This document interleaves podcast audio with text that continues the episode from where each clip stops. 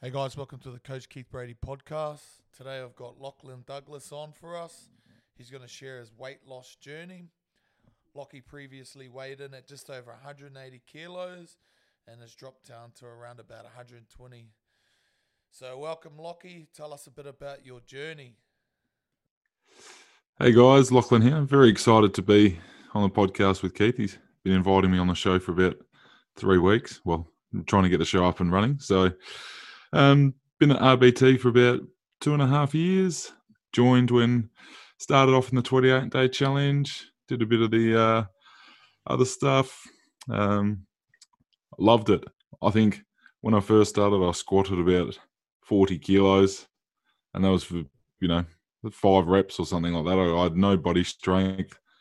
Uh, I'd never actually been to the gym before in 25 years of life, 26 years of life, or lifting weights. I've done a bit of cardio at the gym, never really lifting weights. So it's been an exciting journey, getting stronger, but also getting fitter. And so I think people think when you get stronger, you're going to be bulky, but I've actually got stronger and slimmed down. So it's been good fun. I've thoroughly enjoyed it, meeting good people along the way too. Nice, nice. So, uh, tell us about your weight loss journey. What did you weigh and what are you weighing in at now? Well, I think heaviest I ever weighed was it was probably over 180 kilos. Like I was just a blob. If you're gonna, I was just a big blob. Uh, changed my diet first. That's probably the first thing I needed to change. So changed all that. Uh, just real strict strict diet for about a year.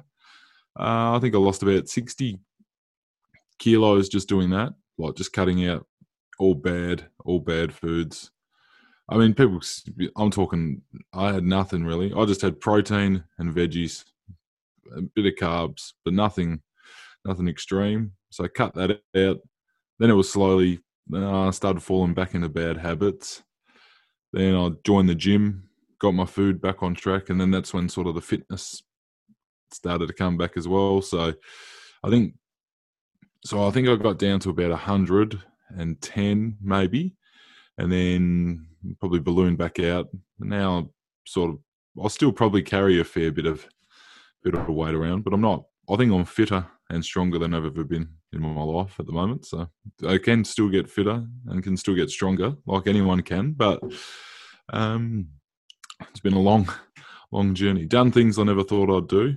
So it's about getting outside your comfort zone as well, I guess. So that's probably where it's helped me develop you know, not only strength, but like a bit of mental strength, I guess. But you still have, you gotta have resiliency, saying no to something sometimes, and that's that's just a good life lesson as well, not just a you know health lesson. Sometimes you just have to say no, put yourself first.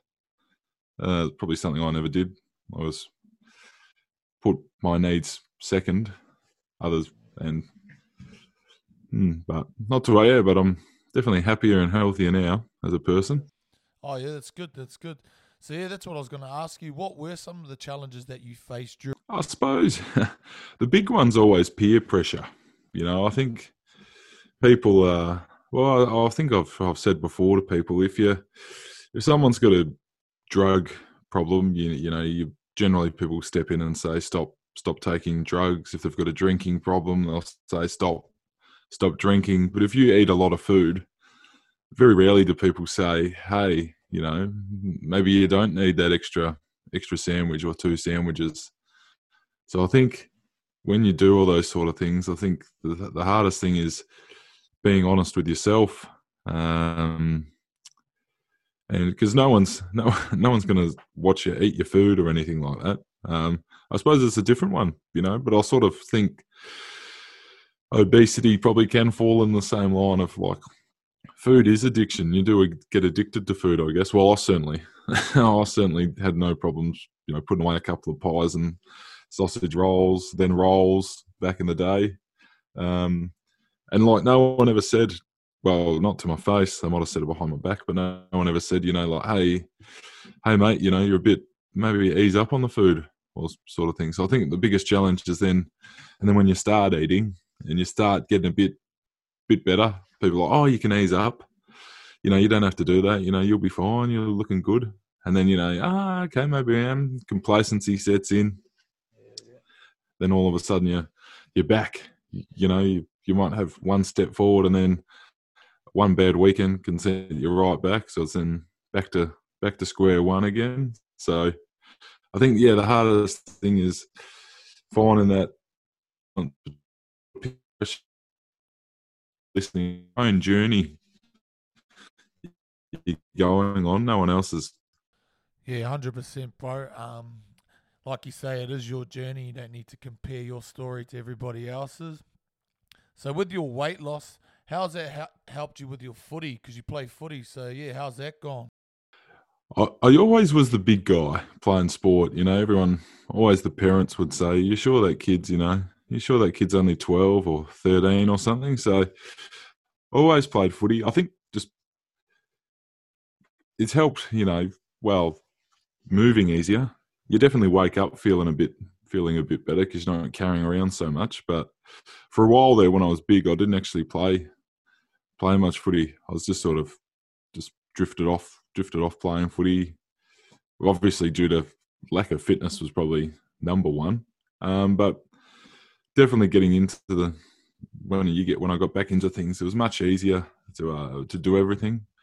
I still enjoy the comments from the the crowd. I normally I'll still get weight related jokes. I think they hurt more now than they did back when I was big. You know, I think they hurt more now about hey fatty, you know, like get a kick or something. I think they hurt now more than they ever did I don't know why. It's just psychological, but it's been good. Like definitely, definitely feel a lot better. Free of moving. Yeah, yeah. Because even when we do our runs, your times are always at the top, which like with your size is quite deceiving because people would think that you know you'd finish you know mid to bottom, but yeah, you all you always have really good times, and yeah, you're always at the top. I I just like doing the run stuff. I don't know why. Like I'm not a very good runner, but I always figure like running something ninety. I'm going to say ninety percent of people you know at the gym can do. There's a variety of people who can't do it, you know, for whatever whatever reason, and you know they still find a way to get their bit of fitness component in. But running's just something I started doing, and then the little runs at the gym. I was thinking like 100 meters or 200 meters, 400 meters. It's really nothing when you you look down to it. I mean, and I'm not I'm not overly quick either, but I always just I use the mentality from footy. I think, you know, if you yourself, Keith or Jane or someone says, you know, go for 200 run and sprint, and people are jogging, like if you did that at a footy club, you'd just be absolutely, you know, people would just absolutely tear you one for just jogging along. So I always just use the, like, oh, okay, just make it a sprint. You know, I'll just run as quick as I can, get back, and then people, oh, you know, I'll go again. I think that's something I, I don't know, not pride myself on, but always still given the same amount of effort, whether it's you know with the runs and with all those sort of things. I mean, people probably look at me at the gym and think, I think you're talking a lot of rubbish here, but I'm actually always, I always try and put in a hundred percent in those things because you just only get out what you put in. I guess, and it's something in my brain that flicks. You know, like someone just has to say say something, and in my brain it just flicks and goes, "Oh, well, you got to do this. You know, you got to do this relatively quick." And I, I like that people think, "Oh, this guy's probably just." I reckon I've got this guy running up the hill, and I'll just run straight past him. So catch you later, everyone. Apologies. No, it's good, bro. So, in your journey, what are a couple of the habits that you've picked up that have helped you big time? Um, I, I definitely think like even just making little changes. You don't have to change your whole like cut anything out. You know, I've gone from you know, like egg when you go out for breakfast for say you have, you know, eggs, bacon on toast, you know, how you have all this stuff. Now you can still just go out and enjoy your breakfast, you know, just egg and egg and bacon. There's no you don't have to have the bread all the time or even stuff like if I'm having a drink. I can't I'll have a, a beer occasionally, but now I just have vodka. Everyone knows me as the guy who has vodka water. People think it's just a plain, plain old drink, but I just have vodka, tap water, bit of lime, bit of a lime wedge, whack it in there. uh, but nothing huge. Like I haven't made huge any changes. Like I haven't gone and say I'm cutting out dairy. You know, I'm cutting out this stuff. It's all just having a moderation. I think that's something I struggle with too. You know, I do, but you can never. Um, you can always just ah, you know, next time. You know, I mean, I'm shocking at cooking pasta and rice as well. I don't know how, how people actually cook pasta and rice properly. Every time I cook it, I end up with about six days worth of rice. So, but I think the good habits I've learned, you know, just meal prepping. I've never done that. I never did that. That's just a, a foreign concept to me. And also, just I think you feel better when you cook and eat, like as opposed to getting takeaway. You feel you feel accomplished. You've done a small little task for the day. You've made your lunch you made your breakfast, or you made your breakfast, lunch, dinner, you're good to go. And I think that's something, you know, that definitely helps with the eating because you probably don't eat as much when you have to cook it yourself because you think, oh, I've got to cook more, I've got to cut more. Uh, it's just such a journey sometimes. So you just stick to stick to what you know, and it's easy because I can't cook fancy dishes, so it's pretty basic steak and veggies, or chicken and veggies. Yeah, that's it, bro. You got to keep it basic. Um, so just to finish off, have you got any tips for any of the listeners that might need some help or anything like that? Um, the only tips I'd give is just you just keep like it's a long, long road.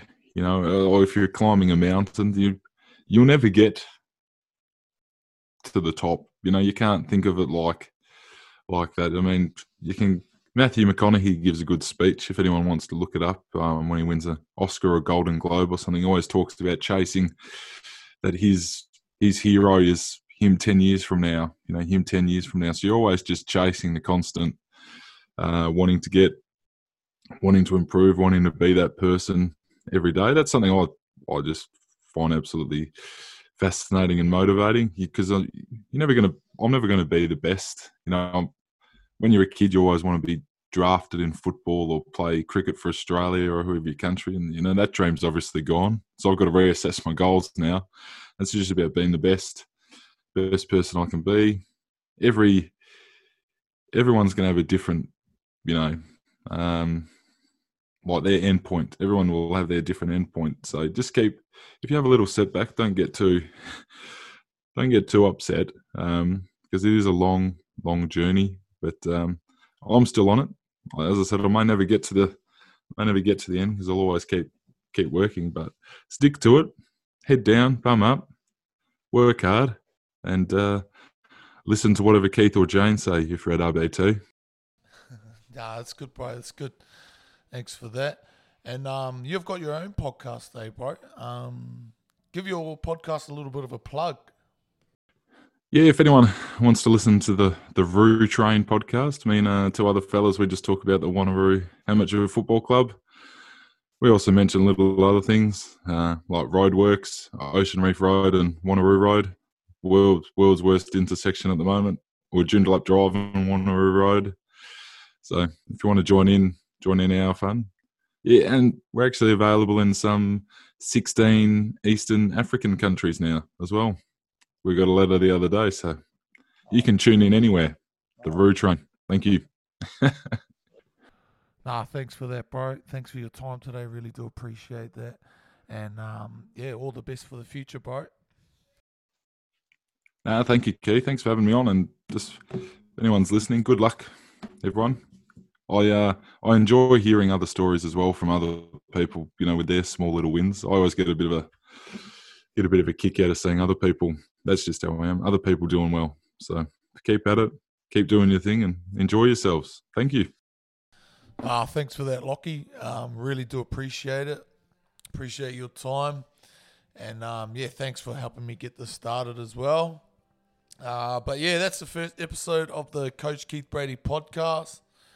Um, if you made it this far, thanks for listening. And I'll catch you on the next one. Thanks.